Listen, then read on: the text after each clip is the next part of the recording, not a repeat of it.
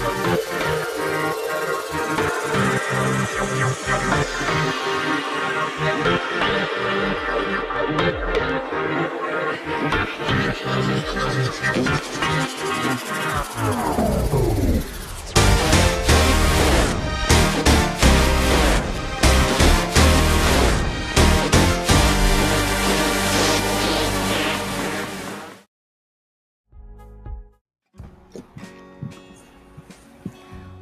Hola, hola, aqua seguidores, muito buenas tardes.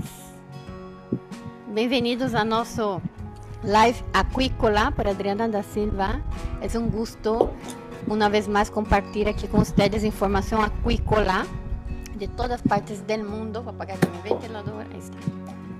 E hoje temos um, um colega de Brasil, um colega de Brasil, de mi país, que extraño muchísimo, para, para de un tema que me encanta, que es la nutrición de camarón. Especificamente, déjame pongo aqui para ustedes el tema de nosso live de hoje, utilização de enzimas e aminoácidos em dietas para camarão. Né? Nossa live será em português, mas como sempre, nossa intro eu começo em espanhol porque grande parte de, de, nosso público que aqui nos estão vendo, pues de habla hispana? Sin embargo, hoje aí pido permisso a nossos companheiros que hablam espanhol, que hoje nosso live será em português em homenagem a nosso invitado aqui de honor, o Dr. Mateus Ramalho de Lima, da Universidade Federal do Sul da Bahia.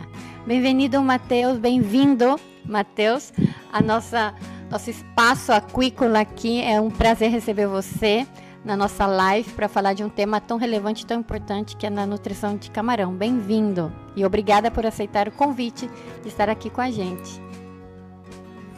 Olá, pessoal, todo mundo do canal. É, obrigada a doutora Adriana pelo convite e ao amigão Neto, né, Severino Neto, que é o parceiro que fez esse esse link aí entre os dois países e os dois temas tão importantes aí que, que essas parcerias. Então, espero que a gente possa conversar um pouco sobre é, aminoácidos e enzimas para camarão. Muito obrigada, né? Lembrar que foi o Neto, um amigo nosso em comum aqui, que, que está aqui no México, que nos apresentou né? Que o mundo é tão pequenininho, as fronteiras cada vez menores, né? Nos conhecemos, conhecemos bastante gente da área de, de aquicultura, da área de nutrição. Hoje já temos aqui vários aquaseguidores para as pessoas que ainda não conhecem o meu canal. É o canal Tendência Aquícola. É, nós também temos uma comunidade grande no Facebook e eu carinhosamente chamo chamo Matheus, os meus seguidores de aquaseguidores. Então assim, para os novos que estão aqui nos escutando no dia de hoje, um beijo, um abraço aqui de Mérida, Yucatán, México. Queridos aquaseguidores, bem-vindos e bem-vindos, aquaseguidores, para essa nossa conversa sobre Deixa eu colocar aqui o tema para vocês: utilização das enzimas e aminoácidos em dietas para camarão. Agora na pandemia, o pessoal que trabalha com é, aquacultura já sabe, né, que é, os gastos inerentes à alimentação estão cada vez maiores e conhecer essas ferramentas para melhorar a digestibilidade, melhorar a nutrição dos animais é sempre bem-vindo, né, Matheus? Então, é, desde o ponto de vista, eu sei que a maioria aqui que me segue é produtor, temos muitos pesquisadores, estudantes, mas a grande maioria é produtor. Então, ter esses conhecimentos né, aí em mãos é sempre importante para a gente conhecer também um pouco da fisiologia, né, um pouco de todo o processo digestivo que tem o camarão, que é um tema muito importante aqui para quem trabalha com aquicultura, né? É um tema que eu gosto muito pra caramba, adoro o tema da nutrição. Olha só, o pessoal já está mandando abraço aqui, Antônio Carlos Mairi, que manda abraço aqui, diz que adora os seus vídeos, Matheus, mandando aqui um abraço para você. Legal. Ó, aqui também temos. Fala pra gente, pessoal, de onde vocês nos estão vendo. Coloca aí nos comentários de onde vocês nos estão vendo, se vocês são do Brasil. Acho que a maioria aqui do Brasil. Ó, tem gente do Equador, do Brasil. É, ó, que legal. Antônio disse que já é com a seguidora. Ah, que legal, bacana. Bem-vindo. Bem-vindo, Antônio.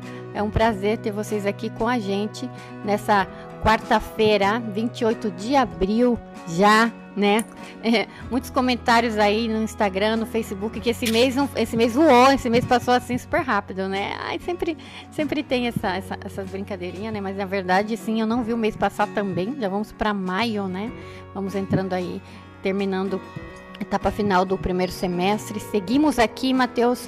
É, em isolamento, pelo menos da minha cidade, que é, a gente segue em isolamento. Entramos segunda-feira, aqui eles medem por semáforo o, o, o tema do Covid, né? O tema da quarentena. Estamos em semáforo amarelo. Tínhamos restrições um pouco mais pesadas. E agora no vermelho, agora a gente está em amarelo. E a tendência, tomara que vamos para verde, né? Mas vamos ver. Agora é eleição aqui no México, né? Então o pessoal tá meio com um pouquinho de medo dessa aglomeração, mas esperamos, vamos pensar positivo, né? Para que tudo saia bem também. Ah, temos a vacina aqui que o pessoal já está tomando bastante, assim como no Brasil tem, temos ordem de prioridades, né? Eu como professora eu vou, vou tomar, acho que em maio, já vou tomar em maio, porque a ideia é que voltem as aulas presenciais, né? Então eles querem que os professores já tomem a vacina, apesar que, que eu sou jovem ainda. Ainda estão, acho que nos cinquenta e tantos aqui vacinando, ainda falta para eu chegar nos cinquenta e tantos, ainda estou na casa do trinta e tantos, Matheus. Mas. Também. Profe... Tá bem, ainda tô jovem, tô jovem. Mas cinquenta e tantos também é jovem, hein? O pessoal que tá me uhum. escutando são cinquenta e tantos, muito, muito jovem, cinquenta e tantos, hein? Só que no tema da vacina ainda demoraria para eu tomar essa vacina, hein? Bastante. Mas como eu sou professora, pois aí vamos ter a chance de tomar um pouco antes. Aqui o pessoal, ó, Lucélia Nunes também, da Bahia também, ó, direto da Bahia, do, no Brasil, escutando a gente lá da Bahia. Que bacana, que lindo aqui, bastante gente escutando a gente de diferentes partes do mundo. Bom, Matheus, acho que já tem bastante gente aqui com, conosco para escutar sobre a utilização da, dos aminoácidos das enzimas em dietas para camarão. Eu vou passar a palavra para você então. Eu queria que você se apresentasse para os nossos aqua seguidores aqui. Fala um pouquinho para a gente da sua trajetória. Como que foi chegar é, nesse tema né, de pesquisa? Como você chegou a trabalhar com esse tema? Fala um pouquinho para a gente também da sua trajetória até aqui. Tá. Tem, bom, pessoal, me apresentando, mais uma vez agradeço a oportunidade né, de estar sempre compartilhando aquilo que a gente tem mais contato, vem estudando um pouco mais nesse tempo. Então, é, eu sou da Paraíba, sou do Brasil, da Paraíba, né? Então, um abraço para toda a Paraíba lá também, do Nordeste, Brasil. Tá, tá aqui o, o, o, significado, né? O trio de forró aqui é, para representar o nosso Nordeste. E hoje, inclusive, é um dia importante para o bioma brasileiro, né? É o único bioma do Brasil que hoje comemora o seu aniversário, né? É o dia da Caatinga hoje. Então, é um dia muito importante para o Brasil, assim.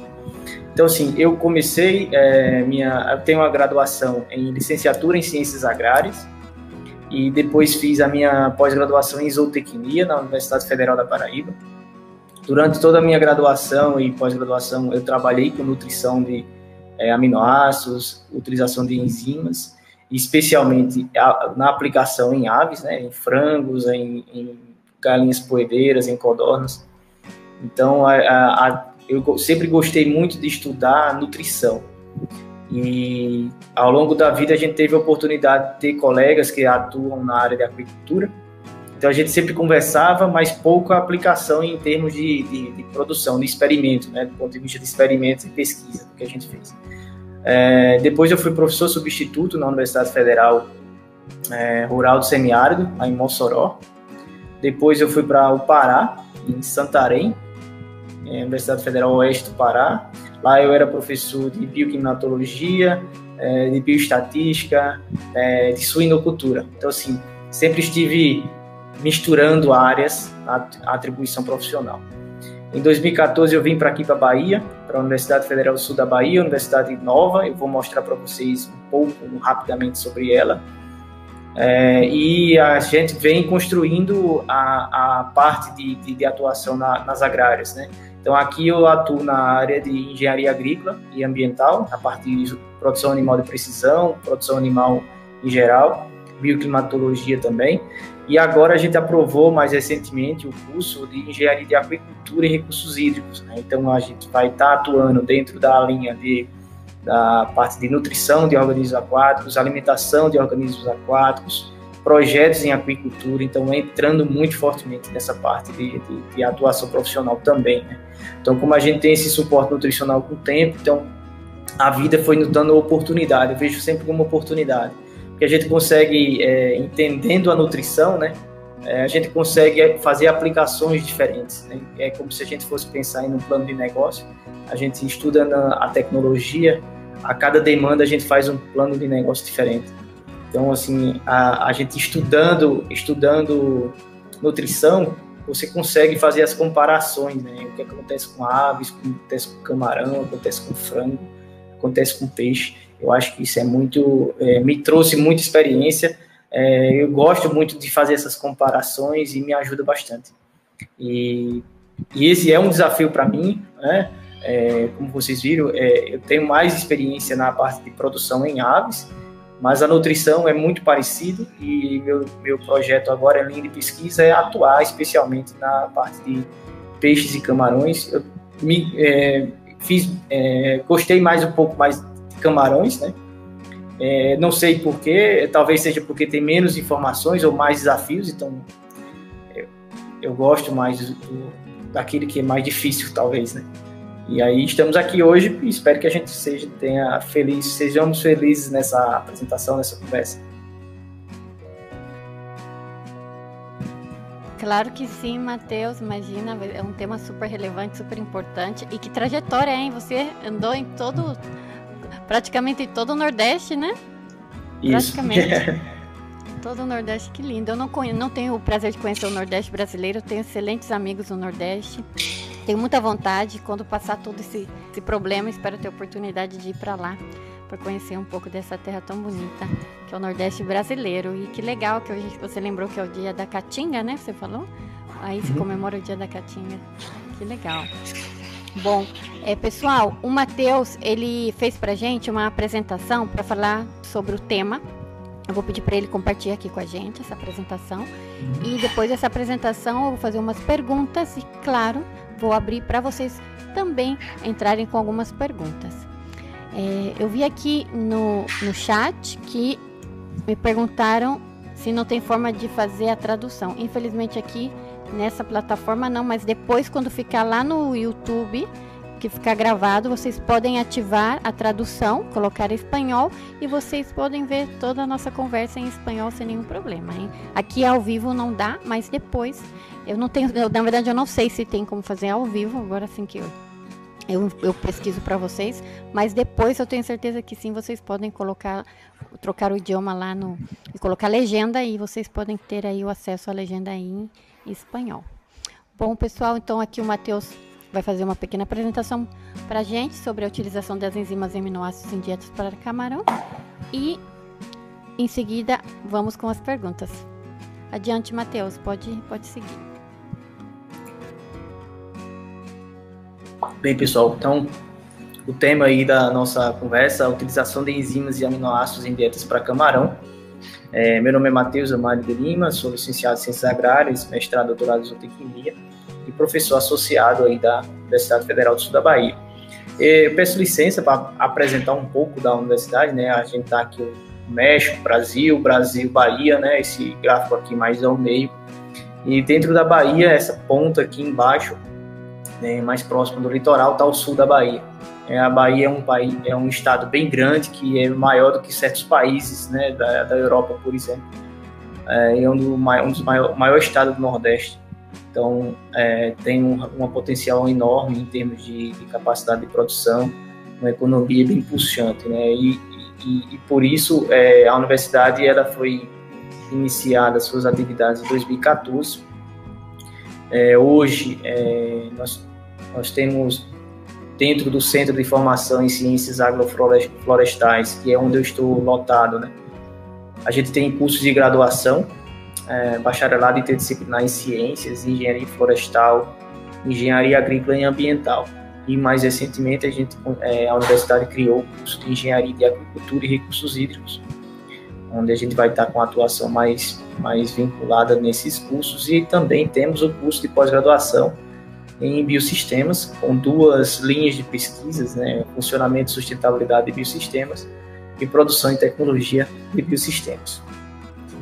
É, até lembrando, pessoal, que esse programa de biosistemas está com edital de seleção prestes a sair é, e dentro da linha de pesquisa em é, organismos aquáticos, a gente tem uma vaga para doutorado e tem vagas para mestrado e para doutorado, mas tem uma vaga para doutorado para estrangeiro. Então é interessante que quem tiver interesse é, ficar atento a essa oportunidade que vir aqui trabalhar com a gente no Brasil.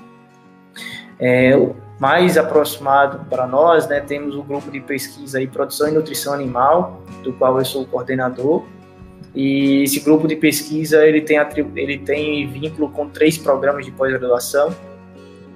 É, o programa de pós-graduação em Ciências e Sustentabilidade, que é da UFSB, da universidade do qual faço parte, é um programa novo, é, só de mestrado, apenas mestrado, e em breve também vai ter uma seleção.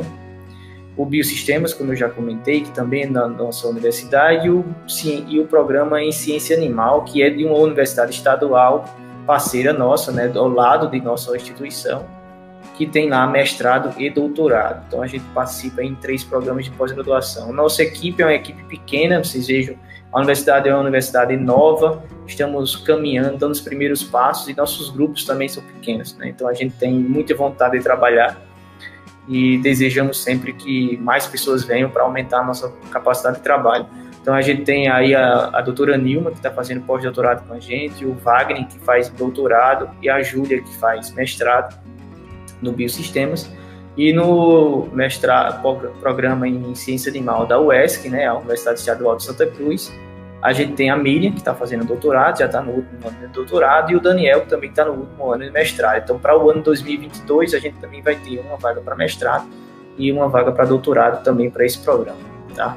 Então, mais trazendo agora para a nossa conversa, de fato, sobre utilização de enzimas e aminoácidos para camarão, eu queria primeiro chamar a atenção para um ponto que é, é assim, é, a gente tem as fontes de origem animal, né, proteína, e origem vegetal. Quando a gente vê as origens, é, alimentos de origem vegetal aqui, dessa barrinha para a esquerda, e de origem animal, dessa barrinha para a direita, a gente vê essa barrinha maior azul, ela é o consumo de água, tá? Então, água, utilização de água, água da chuva, água, qualquer que seja de água, para gerar aquela produção. E essa seta vermelha aí fala da produção de peixe, né, a aquicultura em geral. Veja que em todas essas produções, independente do animal, seja aí trigo, arroz, é, milho, é, ovos, suíno, aves, é, aves no caso frango, é, leite, carne, sempre a, a barrinha azul está maior. Ou seja, tem um problema sério a ser resolvido, que é o consumo de água. Né? E, e, mesmo assim, é, a gente ainda tem uma vantagem, que a gente tem uma, uma pequena, é, um pequeno impacto ambiental do ponto de vista de, de gases né, emitidos do, do efeito estufa comparado com outras, com outras produções. Tá? Então, a gente sabe, então, que, que os camarões, eles têm várias mudanças, né? É, diferente de outros animais, que tem poucas mudanças, que apesar dos desafios de se produzir, você ainda tem uma mudança menos é, programada. O, o, camarão, ele tem mudanças programadas de própria metamorfose dele, né? Então, de pós-lava até a fase adulta, seria nas, na, lá no final da produção, você tem ali diversas mudanças, seja mudança de dieta, mudanças naturalmente fisiológicas e anatômicas, né? Que isso impactam nesse animal ao ponto de modificação de ambiente também, né? nem o ambiente muda ao longo da vida, porque é, o animal precisa de condições ambientais diferentes. E uma coisa que sempre acontece, considerando aquela questão da água, é a qualidade de água também, que precisa ser sempre analisada. E, obviamente, ela pode ser muito piorada muito rápido e impactando em toda a produção, fazendo com que você tenha um, uma queda muito rápida de, de, de, de, eficiência nessa produção. Então, quanto mais você evolui em termos de, capacidade de produção, mais risco você tem de, e, e, mais risco e mais controle você tem que ter para que sua produção se mantenha eficiente. Né? Isso porque tem várias possibilidades de acontecer, né? Seja uma desbiose aí no processo intestinal que vai até causar alguma doença, além de todas as doenças envolvidas.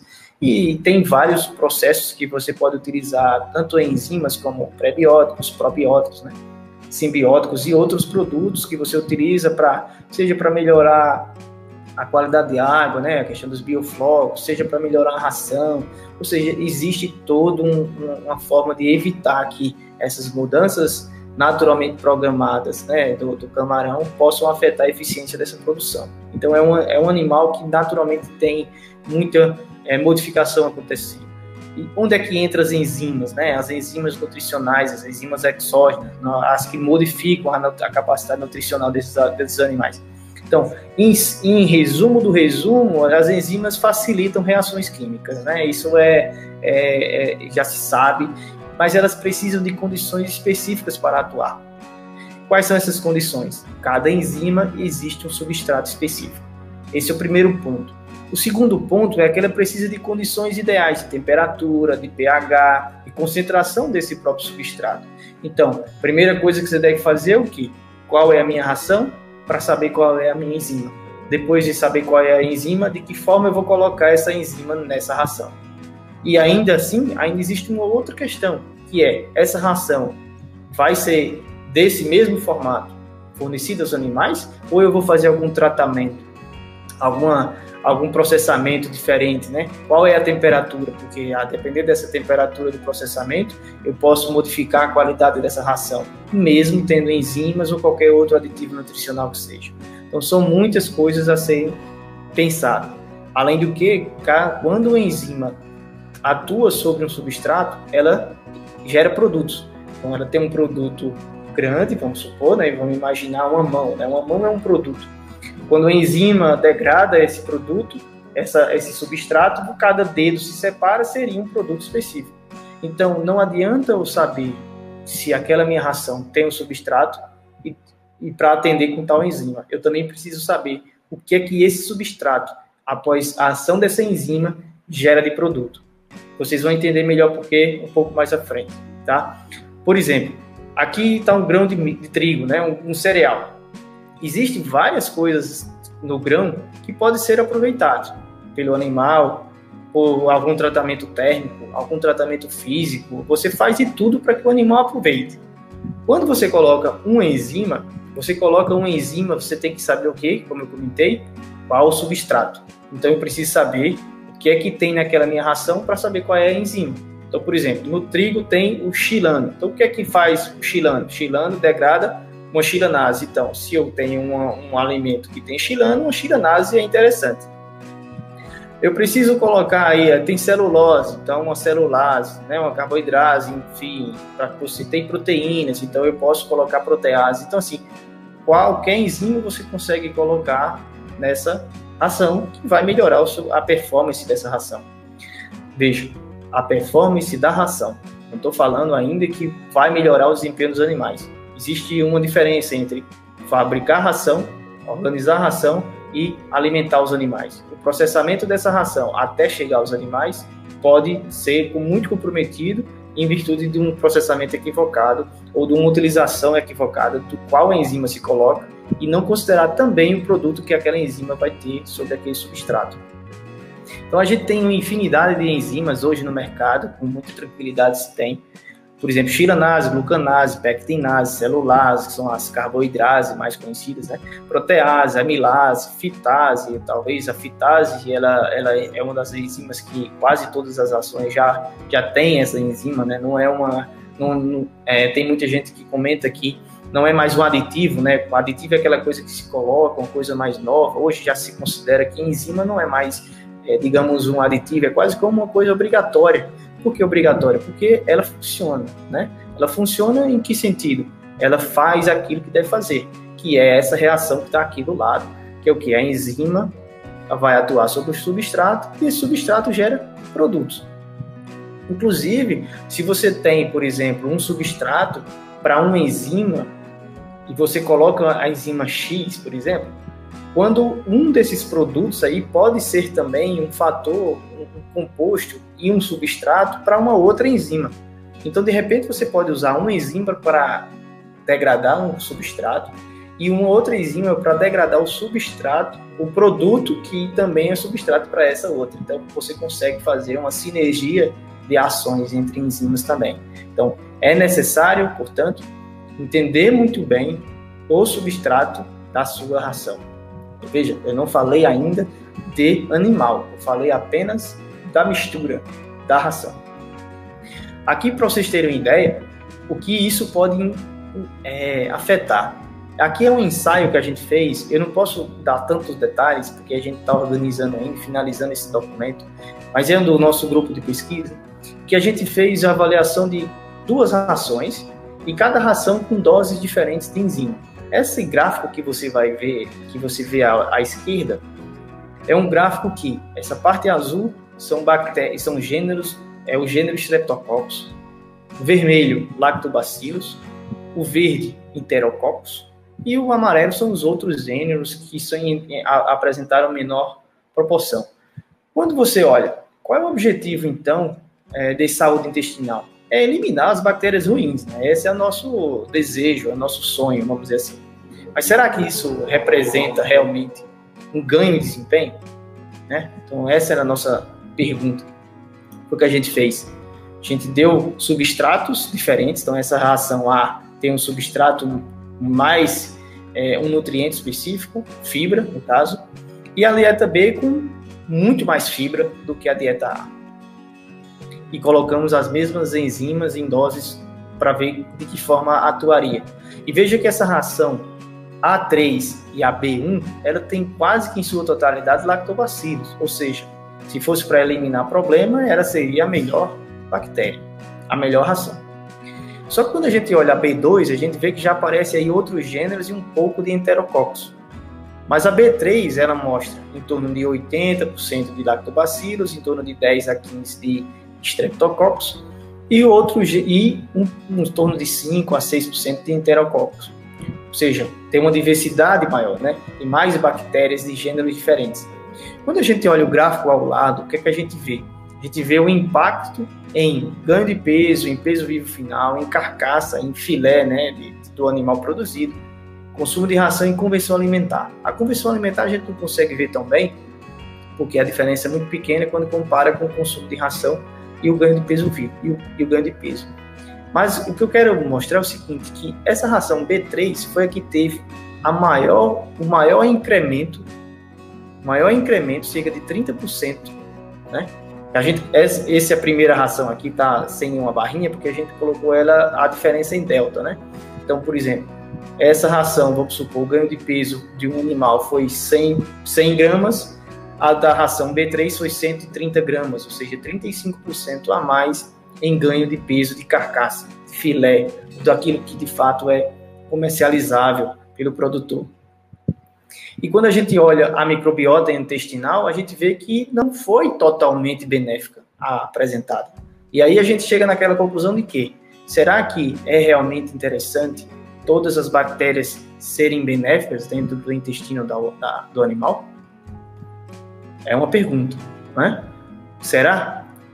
Será que se a gente tem bactérias benéficas no mesmo ecossistema, bactérias maléficas, a própria competição natural desse ecossistema vai fazer com que tenha uma seleção natural e faça com que aquelas bactérias benéficas ali presentes sejam mais fortes, mais existentes ao ponto de controlar de forma melhor e aí combater problemas, seja eles quais for, e aí o animal acaba sendo beneficiado do ponto de vista de desempenho, de performance? São pesquisas que a gente vai tentar responder ao longo do tempo, tá? Então, só para deixar isso que a gente conseguiu uma ração sem utilização de antibiótico, manteve a qualidade de produção, inclusive maior, né, do que a ração tradicional, e ainda aumentou a diversidade de bactérias. Então, começa aí agora a entrar um pouco para aminoácidos. Porque veja, eu falei de enzimas, a gente consegue modificar muita coisa, né? na capacidade de produção do animal. E dentro de intestino, a gente tem que entender o seguinte: não há do que o, que se falar em nutrição, em produção, sem saúde intestinal. Então, o animal só vai absorver nutrientes se ele estiver saudável, principalmente no intestino. As outras coisas são importantes? Claro que sim. Mas se o intestino tem problemas, tudo fica um problema. Tudo, muita gente comenta que todas as doenças iniciam no, no, no intestino. Por quê? Né, no intestino que absorve nutrientes que vai servir para a imunidade, para tudo aquilo que seja necessário para o animal crescer. Existe forma de resolver? Sim. Vamos lá um pouco. Por exemplo, para aminoácido, né, para proteína. O que, é que o animal precisa? É proteína ou é aminoácido? É sempre aquela discussão. Ah, vamos, vamos suplementar nossa ração com proteína. Será que é interessante proteína? Olha só essa, esse esqueminha que acontece lá no intestino. Digestão e absorção de proteínas. Eu faço questão de colocar as aspas. Porque, veja, quando a proteína ela é consumida lá no intestino, ela chega essa proteína, ela precisa passar por um, diversos processos enzimáticos, veja, enzimas, novamente, diversos processos enzimáticos para quebrar essa estrutura proteica para que tenha absorção em aminoácido. Se não em aminoácido é, na sua unidade fundamental, mas em diotripeptídeos. São essas as formas que tem absorção, né? da proteína. Então, se a gente olha muito para a proteína, a gente acaba reduzindo a nossa eficiência do ponto de vista de nutrição de aminoácidos. E existe um outro detalhe também, que é muito importante, que quando a gente não coloca aminoácidos na nossa ração, sabendo que a gente precisa, que o animal precisa de aminoácidos, os essenciais, os não essenciais, e é essa a importância dessa proteína, né, para dar suporte para síntese dos aminoácidos essenciais, não essenciais, desculpa, você tem um impacto sobre, principalmente, síntese proteica. Né? Se a gente está falando aqui de camarão, a gente precisa que tenha carne sendo produzida. Então, a gente precisa de aminoácidos para síntese proteica. Mas também precisa para crescimento, para para osmorregulação, para resposta do estresse, para reprodução, para comportamento, para defesa ante, de, de, questão de antioxidante, né, a imunidade, sobrevivência. Então, aminoácido é necessário em várias rotas metabólicas e não só apenas carne, tá? Por exemplo, a gente precisa sempre respeitar esse equilíbrio. E por que esse equilíbrio é importante? Eu faço questão de destacar esse tamborzinho aí que vem daquela questão da agronomia ainda, né, de fertilidade do solo. E esse e essas moedas. Porque veja, se você coloca são essas duas formas que a gente consegue reduzir muito o impacto. Né? A, a, a, professora comentou sobre, nessa época de pandemia, os custos de produção que estão elevados. Estão mais elevados do que sempre foram, né? Então, pela falta, pela demanda e ausência de produção em alguns, alguns locais, aumentou os preços. Os preços e, e a economia está passando por modificações toda hora. Agora, se imagina se o produtor pensa, eu não considero a proteína, e considera é, qualquer coisa, mas não o aminoácido. Olha o que, é que acontece. Quando o aminoácido entra na é absorvido, para síntese de proteína, 4 mol de ATP é gasto para que cada aminoácido se anexe à estrutura de uma proteína. Se um aminoácido tiver excesso, estiver em excesso, ou seja, aquela proteína foi colocada a qualquer nível, sem considerar o substrato, é, daquela, se considerar a composição nutricional daquela ração, se tiver um aminoácido em excesso, cada átomo de nitrogênio que tem dentro de cada molécula de cada aminoácido vai ser necessário para retirar ele do corpo e jogar fora, ser excretado 6 mol de ATP. Então, por exemplo, se no caso eu coloquei o exemplo, a arginina, se tem uma molécula de arginina em excesso, 24 mols de ATP são necessários para excluir né, esse composto nitrogenado. Lembre que esse composto nitrogenado pode se tornar um problema no próprio ambiente de produção. Então lembra lá quando eu comentei sobre as enzimas, que algumas enzimas degradam substrato e esse substrato, ao ser degradado, gera produtos? Isso. Alguns desses produtos também podem ser aminoácidos. Então, se você usa enzima e não considera os produtos, que essas enzimas podem gerar, você pode dar também um excesso de nutrientes. Então, usar enzima resolve? Sim, mas se você não conhecer bem sua ração, você cria um problema de que de excesso de composto nitrogenado no ambiente de produção. Se você soma isso ao fato de não conhecer a nutrição adequada em aminoácidos, você soma o efeito da enzima que você queria beneficiar a sua produção, com um descuidado que você está tendo em nutrição de aminoácidos, soma essas duas situações, você vai ter ou um problema sério de contaminação de água, da água do cultivo ali, tá? Então, pessoal, isso gera custo, né? Você está gastando mais.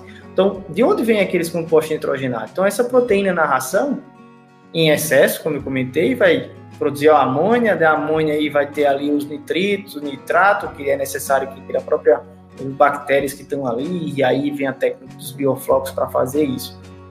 Os bioflocos são essenciais para isso? São, ajudam muito, é fundamental para manter a qualidade do, do cultivo ali. Agora, concorda comigo que se você tiver uma, uma nutrição adequada, você aumenta a eficiência dos biof, do biofloco? Perceba que você equilibra melhor o risco de produção. Eu acho que a gente precisa fazer no nível de produção que a gente necessita do ponto de vista de geração de alimentos, é equilibrar risco. E para equilibrar risco é o quê? Como eu faço para reduzir meu risco de que minha proteína e meus aminoácidos, minha ração seja o mais absorvida possível? Porque qualquer excesso vai estar na água. Eu, e, e o camarão está nessa mesma água. E aí eu acabo precisando do biofloco para descontaminar essa água. Se eu melhoro a eficiência da minha ração, eu naturalmente reduzo a importância do, do biofloco na resolução do problema, de modo a fazer com que ele melhore a eficiência de toda a sua produção.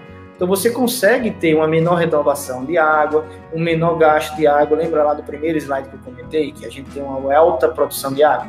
Então se você tem um controle de qualidade na nutrição, controle de qualidade de, de, da água, com utilização de bioflocos, porque naturalmente vai ter um, um, um composto nitrogenado ali sendo excretado, você aumenta a eficiência da sua produção.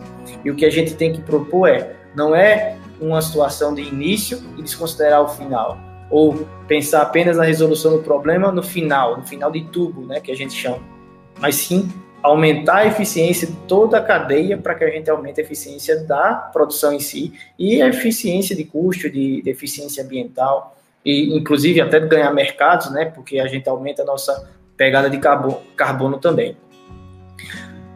Associado a tudo isso, pessoal, a gente tem o que? A gente pode aumentar a nossa, nossa capacidade de produção, lembrando que por todo animal, por estar vivo, o simples fato desse animal estar vivo, ele gera espécies reativas de oxigênio, né?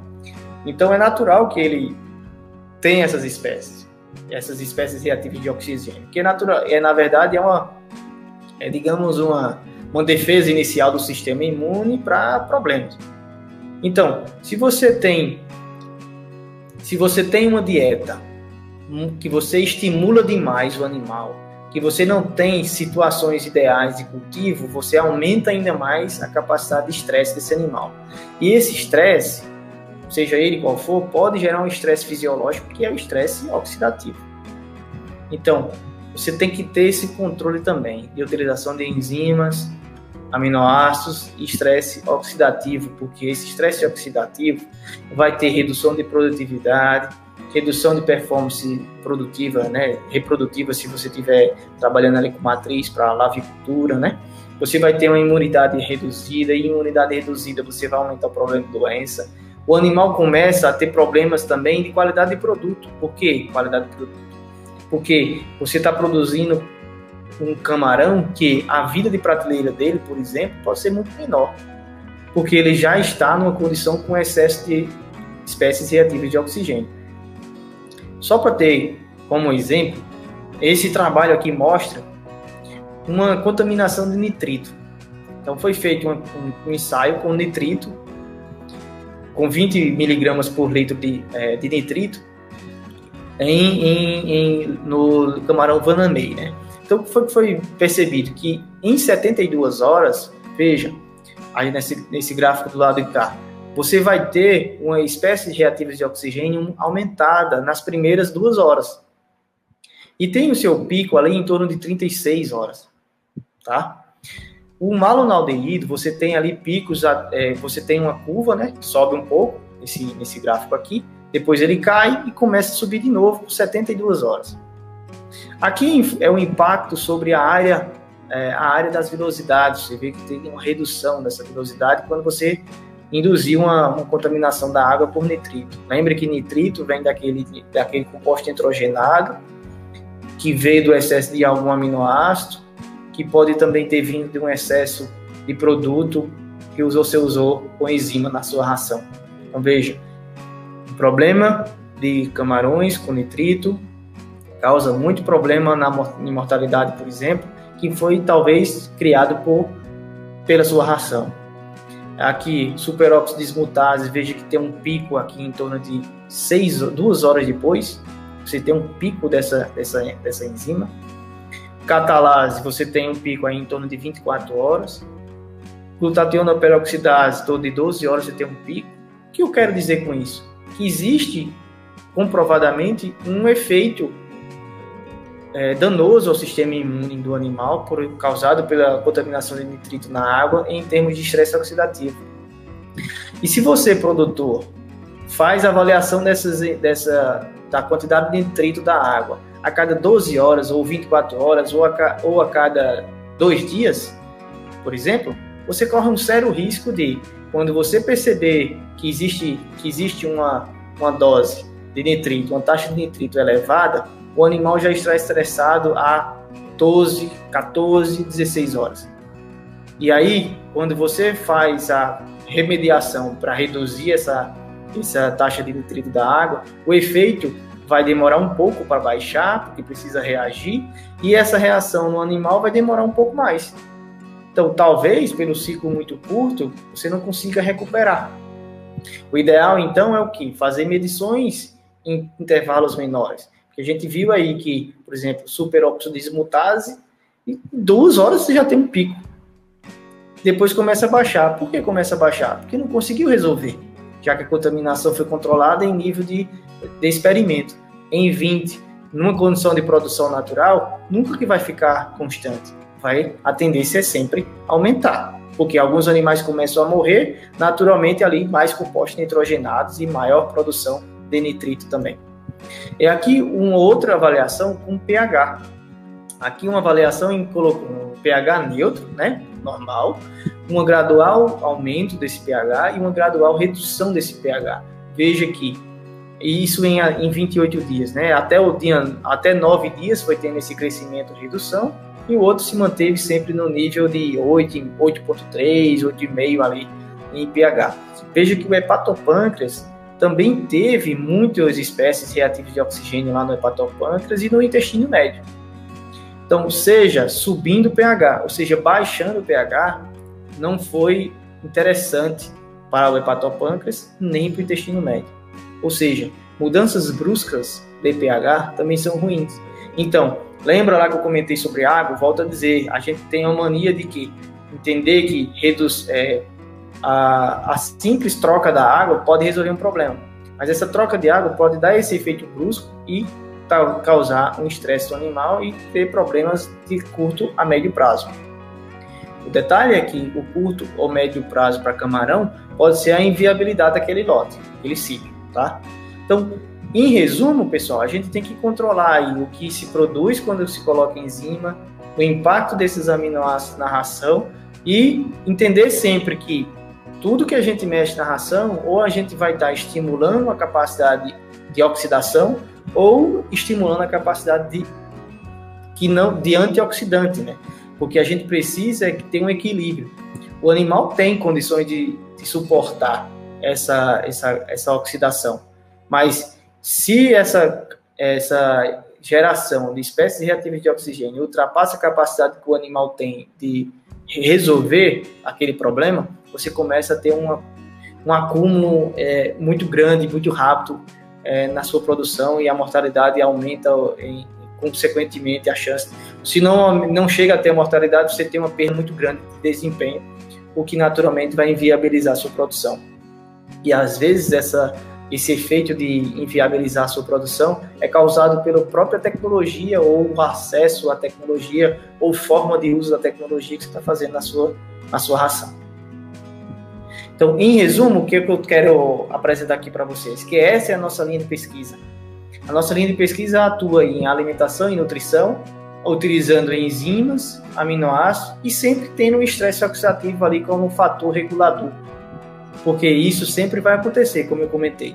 Nós, vivos, respiramos. E o fato de entrar oxigênio dentro do nosso corpo faz com que a gente tenha a espécie reativa de oxigênio. O detalhe é, quanto mais eu respiro, mais espécies eu, de reativas de oxigênio eu crio. Se eu tenho a capacidade antioxidante de controlar isso, ok. Quando eu começo a produzir muito mais do que eu tenho capacidade de eliminá-los, eu começo a ter problemas gerais, como eu comentei, de reprodução, de desempenho, e aí inviabilizando a produção. Tá? É, essa nossa linha de pesquisa, agradeço muito a oportunidade, eu, óbvio, não dá para a gente falar o tanto que a gente deseja e o que gostaria de falar, agradeço muito a oportunidade, é, deixo aí os meus contatos, meu e-mail. Peço também a você que está aqui participando, que nos siga lá nas nossas redes sociais. Peço licença professora para pedir essa, esse, esse espaço. Produção underline animal underline UFSP, nosso Instagram. A gente também tem um canal do YouTube.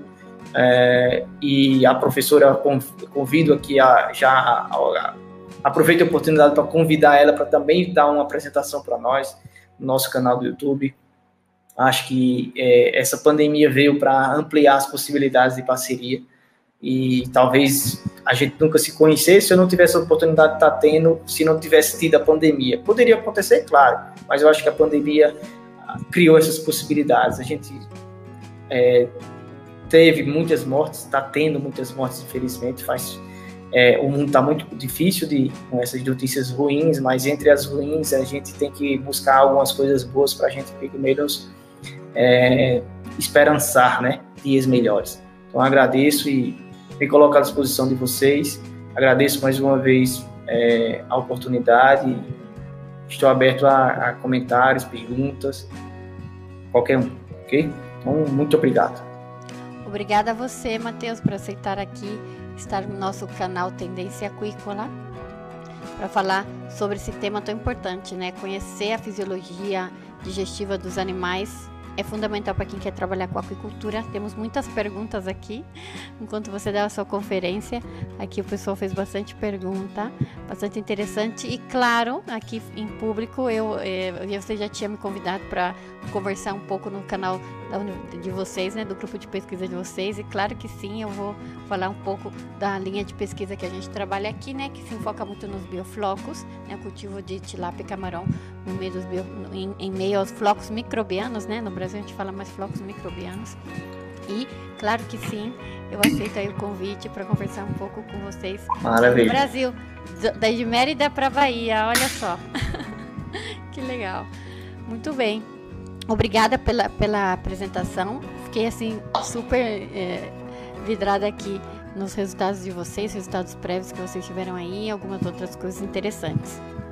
Antes de eu ir para a pergunta dos nossos seguidores, eu vou fazer umas outras perguntas aqui, muito gerais, para o pessoal é, entrar em contexto também. É, fala um pouquinho para a gente, Matheus, quais são as principais enzimas presentes no processo digestivo do camarão, né? Você conversou de várias aí e tem alguns, algumas pessoas aqui que acompanham a gente que não conhecem essas enzimas. Quais seriam elas? É, assim, é, existe a, as enzimas, no geral, são aquelas que atuam na, na, quando a gente fala em enzimas, né, enzimas exógenas, é, pensando em ingredientes que já coloca na ração. Então, no geral, são as mesmas que, que tem no mercado para outros animais, né, mas, é, digamos, a mais conhecida é fitase. Fitase é uma das mais conhecidas e, e iniciou o uso dela é, com o intuito de fósforo, né, o preço do fosfato, a fonte de fósforo alto, e o impacto ambiental também para extrair o fósforo do solo. Então, com a fitase você consegue aí quebrar aquele fitato. Então, imaginava antes que fitato era o problema, né? Aquela molécula de seis fósforos e tal. Só que hoje a gente vê que já não é mais isso. Inclusive, nesse experimento que eu mostrei, é, a gente fez a degradação do, das moléculas de fitato. Então, o IP6, né, que é o fitato, ele não é só ele o problema. Então, o IP5 também, o IP4 também, o IP3 também. Então, como é que a gente faz então para colocar enzimas na ração ao ponto de estar estável a degradar todos esses fatores nutricionais e todo o potencial que está ali preso dentro daquele fitado? É colocando doses maiores. Agora, toda enzima vai aguentar? Aí entra aquela questão da termoestabilidade, do processamento da ração. Né? Porque às vezes você coloca uma enzima excelente, mas você cuida de sua ração de forma inadequada e acaba com sua enzima, piora sua ração e aí todo o problema acontece, né? Então, fitase seria mais conhecida, vamos dizer assim. Mas tem xilanase, as proteases, é, beta-glucanase, tem muitas enzimas. A questão toda de escolha é, é você para você escolher, vamos dizer assim, né, qual é a melhor? A melhor enzima é aquela que melhor atende à sua ração. Você tem que conhecer sua ração, conhecer o que, que tem nela, é essencial para você saber quais são as suas enzimas. Não dá para dizer aqui use X, Y ou Z enzima para uma ração que não tem aquele substrato. Então, a primeira coisa é conhecer o substrato da sua ração. Aí você escolhe as enzimas. Depois você escolhe o que, que acontece com aquela enzima quando ataca tal substrato. Quais são os produtos? Porque perceba que a enzima, quando atua, gera produtos. E um desses produtos pode ser o substrato de uma outra enzima, né? Então, muita gente usa, por exemplo, fitase com xilanase, beta-glucanase com fitase e xilanase. A receita da, dessas enzimas é dada pela sua própria ração. Bacana mesmo. Eu, eu usei muito a fitase quando eu fazia dieta para o mero, que eu comentei com você numa reunião. É, e, a, e agora, não é segredo para ninguém que eu, que eu estou no processo de fabricar a minha própria dieta na minha fazenda, né? Estou fazendo os últimos experimentos com a farinha do biofloco e modificando aí para fazer uma dieta completamente o mínimo de farinha de peixe, né? Que sabe, a aquacultura. Mas sem nada de, de origem animal? É de só vou usar, provavelmente vou usar farinha de, de atomés, de, em espanhol como que é diatomáceas em, em, em português, né? É, mas é fonte de. Não é fonte de proteína, né? A diatomácea vai ser fonte de minerais e tudo mais. Para fonte de proteína, eu não estou usando nada de origem marinho. Estou usando outras fontes é, de origem animal, mas não de origem marinho. Então, faz alguns anos, desde 2017, que eu estou trabalhando nessa pesquisa, né? Justamente é, utilizando diferentes insumos locais para buscar uma, uma, uma, ração que seja o mais adequado para a minha espécie, para o bolso e também é, que me, vai, me, dá, me dá um custo-benefício interessante, né? E buscando a sustentabilidade da produção, já que a ideia nossa em algum momento é tornar a fazenda orgânica, né, Matheus? Então, uhum. realmente, o tema das enzimas é um tema que eu gosto muito, muito, muito. E como eu trabalho com muitas dietas vegetais, né? é necessário. E a fitase é um, uma enzima que já se vende comercialmente, né? Não é tão difícil Sim, como muitas dessas né? enzimas que eu comentei é, tem é, tem comercialmente é, a questão é que muda muito o preço de uma empresa para outra de região para região mas a maioria das empresas já tem um portfólio bom de enzimas é, a, a, questão é a escolha né tem muitos muitas pesquisas que a gente precisa criar a receita melhor, assim. Acho que esse é o grande detalhe. Qual é a, a melhor composição de enzimas que a gente pode usar para cada ração, para cada fase também, né? Porque a gente fala no geral, mas tem talvez é, uma enzima seja melhor aproveitada em, na fase de lava, pós-lava, fase juvenil. Então, tem muita coisa a ser, a ser trabalhada. Exatamente, é, é no mundo da aquicultura, cada fase é uma fase e os animais respondem bem diferentes às diferentes etapas de produção. E não dá para é, Ctrl-C, Ctrl-V, que eles falam aqui, né? Não dá para copiar e pegar de jeito nenhum as dietas. Bom, outra pergunta que eu queria te fazer é o seguinte, ó. Ingredientes, dietas, idade, tamanhos, estágio, é, está, estágio da muda, né? época da muda, e o ambiente de crescimento, não sei, todos os parâmetros, temperatura, oxigênio, pH, enfim, eles podem afetar a produção das enzimas enzimáticas? Sim. Como eu comentei, né, as enzimas são exigentes, elas estão ali, você pode usar, mas elas elas dizem é, qual o ambiente melhor para elas, né? É pH X ou Y, aí depende da enzima, né? Tem enzima que, que é pH 5,5, que digamos é o padrão, padrão para é, identificar a análise, a atividade de enzimas, 5,5. Então, para fitase, ok. Vai ter esse 5,5 dentro lá do intestino do camarão? É onde entra o detalhe. E o que que faz mudar os, os pH, o ponto de vista de e como é que faz mudar o pH dentro do animal? Como é que está a água então, né? Como é que está é, é oxigênio dissolvido? Como é que está o pH da própria água? Porque como é que tá os eletrólitos ali? Porque a mudança dos eletrólitos da água pode ter uma modificação do pH do, do camarão e aí essa enzima vai ter melhor ou pior ação. Então, esse controle fisiológico é, é, é fundamental. Então, assim, para utilizar essas tecnologias nutricionais no nível que a gente está hoje em agricultura, o México ainda mais está desponta em, é, muito mais à frente do Brasil em termos de carcinicultura em utilização de tecnologia e de produção também, né? É, a gente precisa considerar o seguinte: temos que ter uma automação muito, é, é, muito maior para certas certos parâmetros, porque esses parâmetros vão modificar muito a sua ração. Né? Então, quanto você. Por que modifica a ração? Porque modifica o espaço em que o animal está vivendo. Então, se modifica esse espaço, modifica a capacidade dele de absorção, de aproveitamento daqueles nutrientes. Logo, eu preciso, se eu não tenho condições de mudar o ambiente, eu tenho que mudar a minha ração. Qual é o melhor? É manter o ambiente ideal, né? Porque mudar a ração toda hora também não dá, né? Você não consegue, não é, não é viável isso. O ideal é, como eu sempre falo, manter o equilíbrio de risco, reduzir o risco em todos os segmentos de sua produção. Então, quando eu comentei, por exemplo, biofloco, a biofloco resolve o problema? Sim, resolve. Muito eficiente. Mas você fica com muita dependência dele, né? Se você faz um equilíbrio na ração, você faz com que você dilua a, a, a demanda de eficiência do biofloco, fazendo com que ele até trabalhe mais suave, vamos dizer assim. Você, o mínimo que ele faça, ele vai funcionar muito bem. Então a, a recirculação de a recirculação de água limpa e ideal vai ser melhor.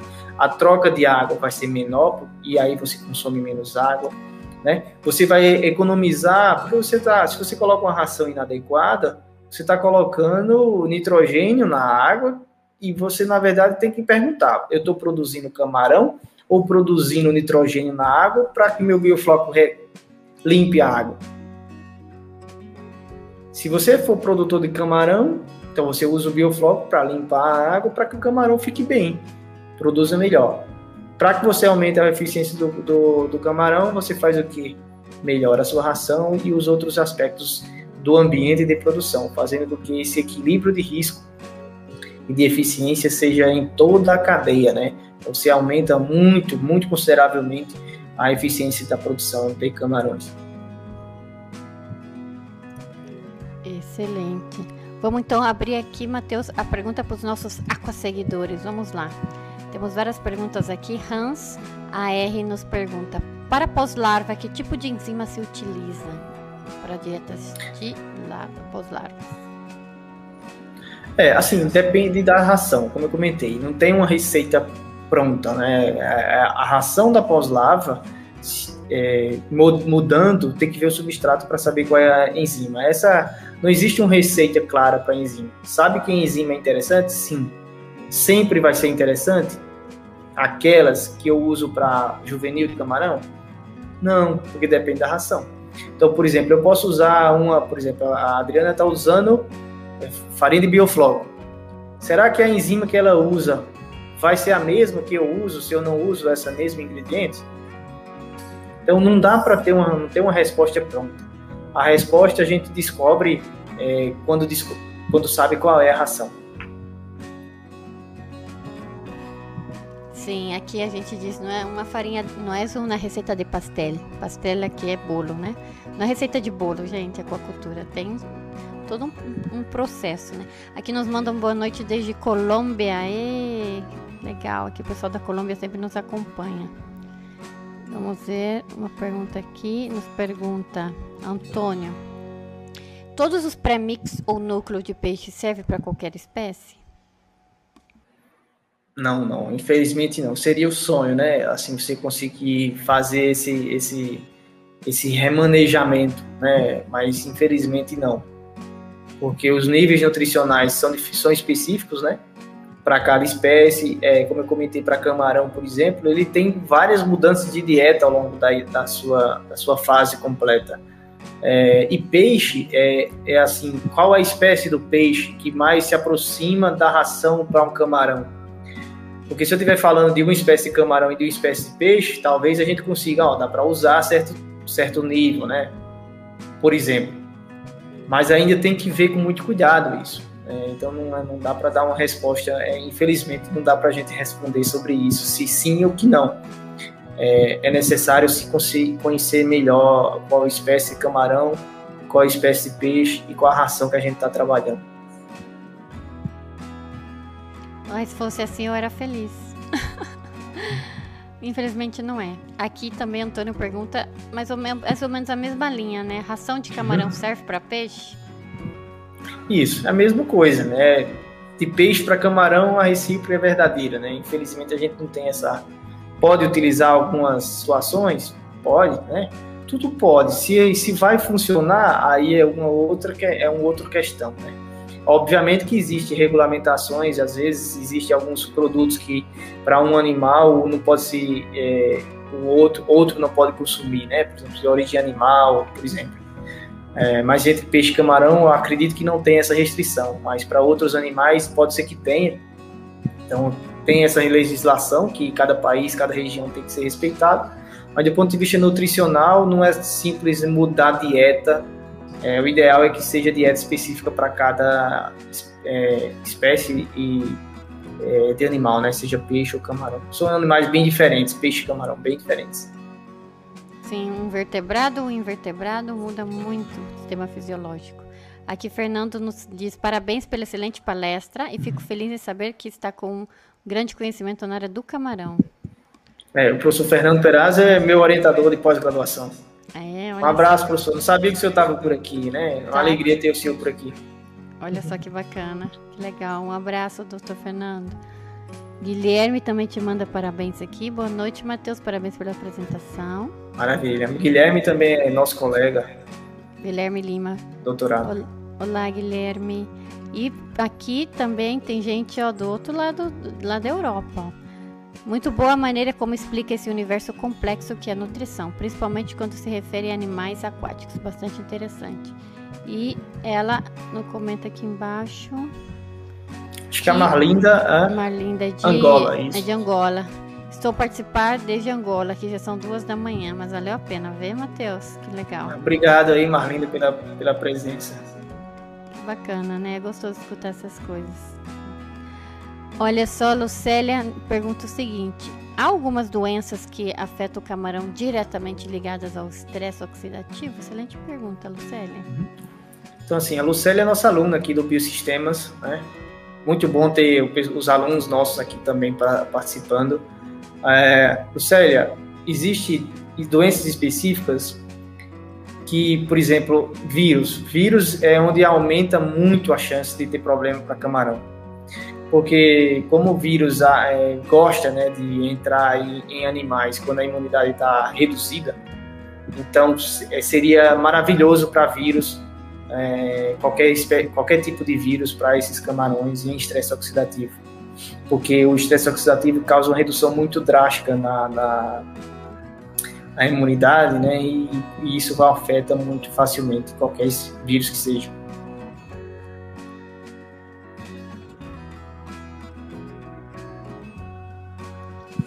Sim, com vírus principalmente.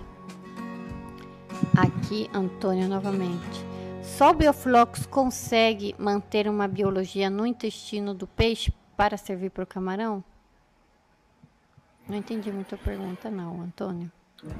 Só o Bioflux consegue manter. Acho que ele quis dizer que só o Bioflux consegue manter um, uma biota no intestino do Acho que utilizando apenas uh, Biofloco na, na, na agricultura se seria nessa.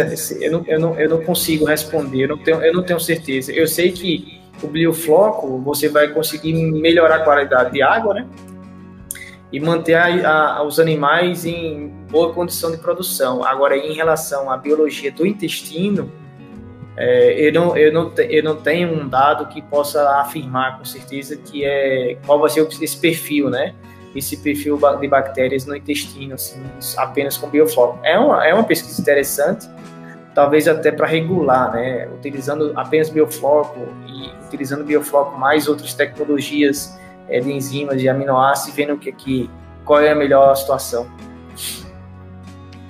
É, alguns trabalhos foram feitos já no passado, né? O meu, meu orientador do mestrado, Wilson Vazielewski, conhecido como Mano, lá da FURG, ele fez uma pesquisa em, em Estados Unidos, Carolina do Sul, utilizando água clara e bioflocos, né?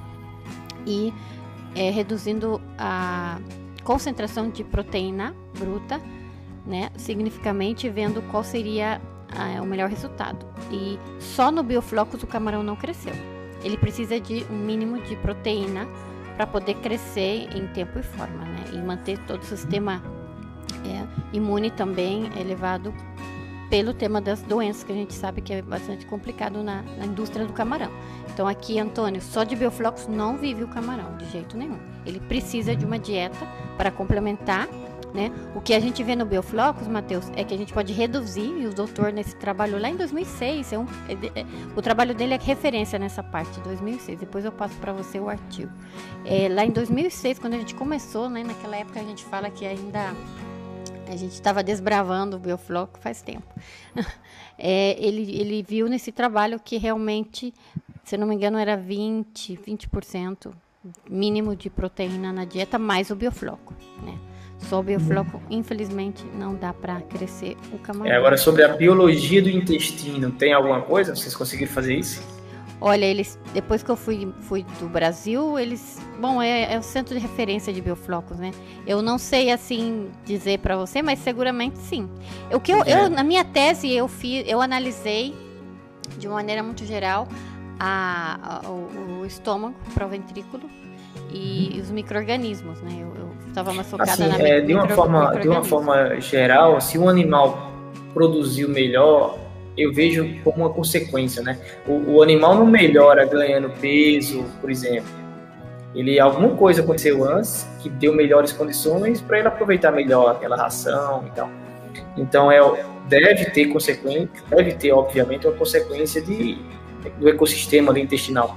Agora dizer qual, eu acho que até quando você faz uma pesquisa você ainda tem uma situação muito de espelho, né, que a gente chama muito pontual você pode ter mais bactérias daquele, daquele gênero, daquela família daquela espécie. Essa pesquisa que a gente fez, a gente chegou até no nível de espécie. Uhum. E é um, um, um emaranhado, são 280 espécies de bactérias que nós encontramos. Será que a gente fizer esse mesmo experimento hoje, a gente encontra 250 ou 390 espécies? Né? Então, quando a gente olha espécie, fica muito é, confuso então, se a gente já olha para gênero, aí já dá uma, já dá uma noção melhor. Para família, aí fica mais equilibrado. Só que a gente precisa sempre considerar um nível mais é, taxonômico, mais, mais, mais detalhado, para ver o que é está acontecendo, né? Porque às vezes tem uma bactéria ali que é uma bactéria apenas, ela, ela sozinha, a, a presença dela, ela é muito mais problemática do que qualquer outra bactéria. Então é muita coisa que a gente precisa estudar, compreender, e eu acho que esse é o, o nosso papel. Sim, exatamente. Aqui pergunta Antônio, é, então é mais viável usar as rações industriais nas medidas da tabela do fabricante? Assim, se, a, se for uma ração comercial, puramente comercial, aquela que já vem pronta, ela existe uma. É, geralmente o pessoal coloca níveis de garantia, né? É, então, os níveis nutricionais, às vezes, eles, para ter uma margem de segurança dessa ração pronta, é, pode ter um excesso de algum nutriente ali para garantir a certeza que não vai faltar nutrientes, como, por exemplo, a professora comentou, quando utilizou o Biofloc, faltou proteína, o animal não crescia. Então, o que, que o pessoal faz, né? Pode fazer.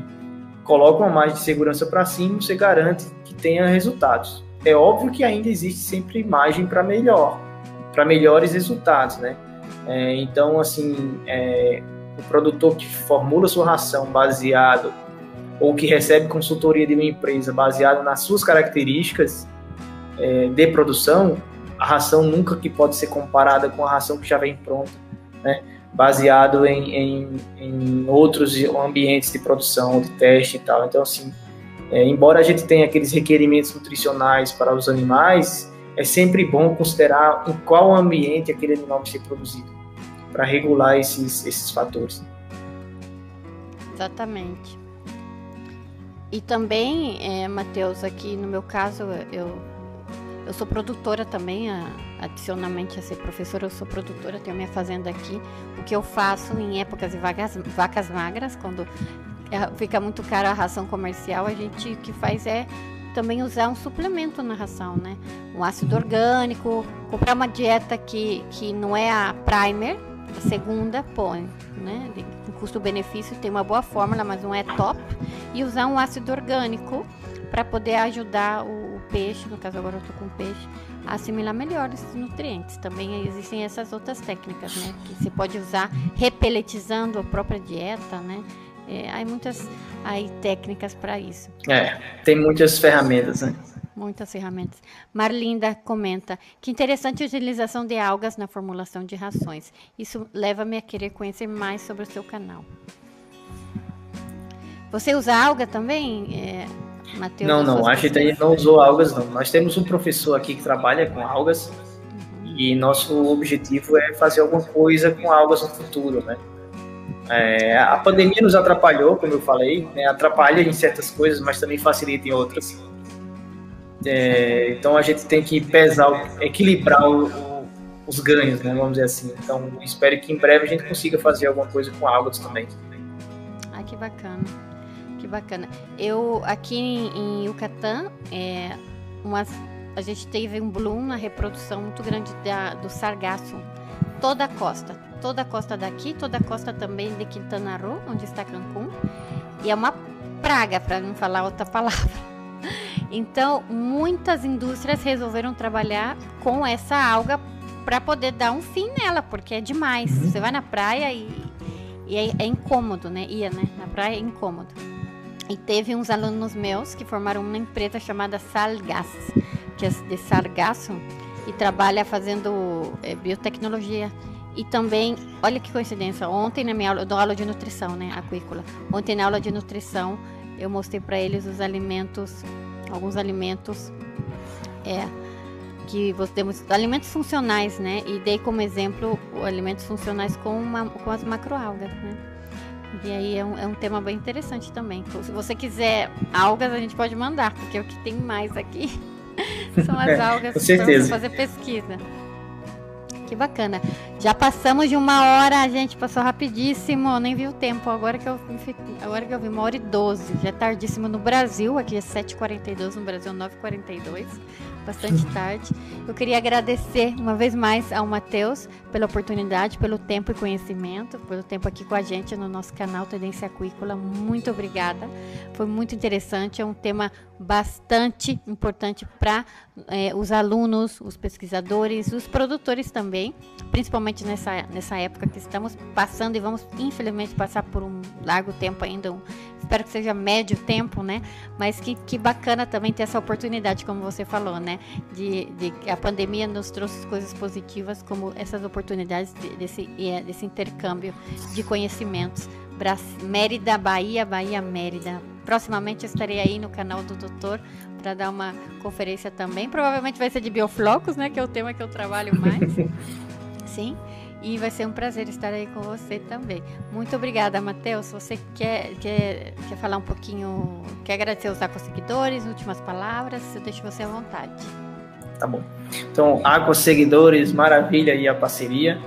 É, espero que tenha sido proveitoso esse momento. Para mim foi muito bom é, falar sobre aquilo que a gente gosta, né? A gente passa no madrugada aqui e continuaria, continuaria falando.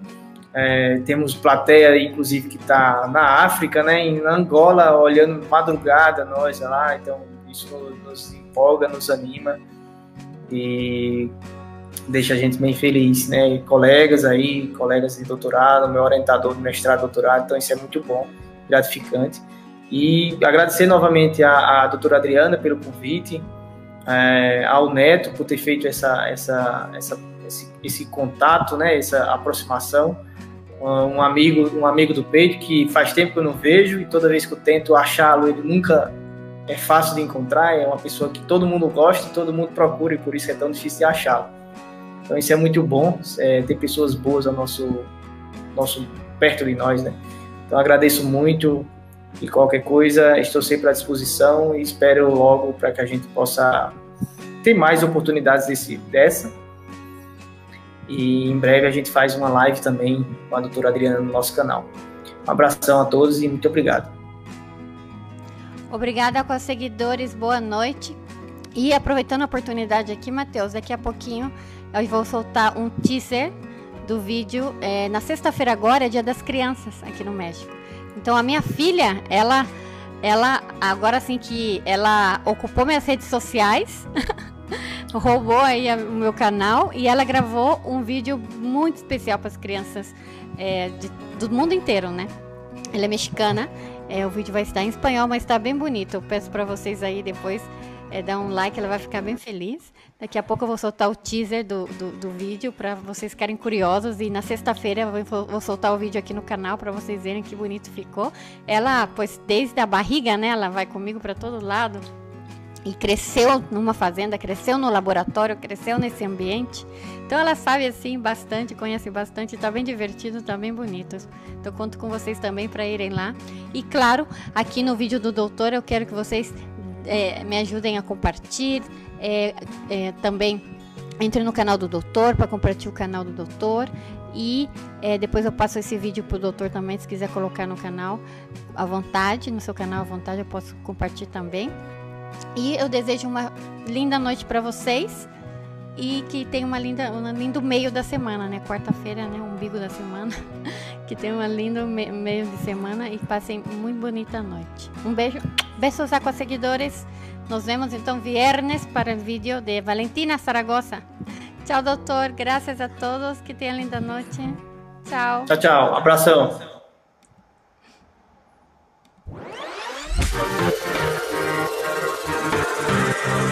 Oh.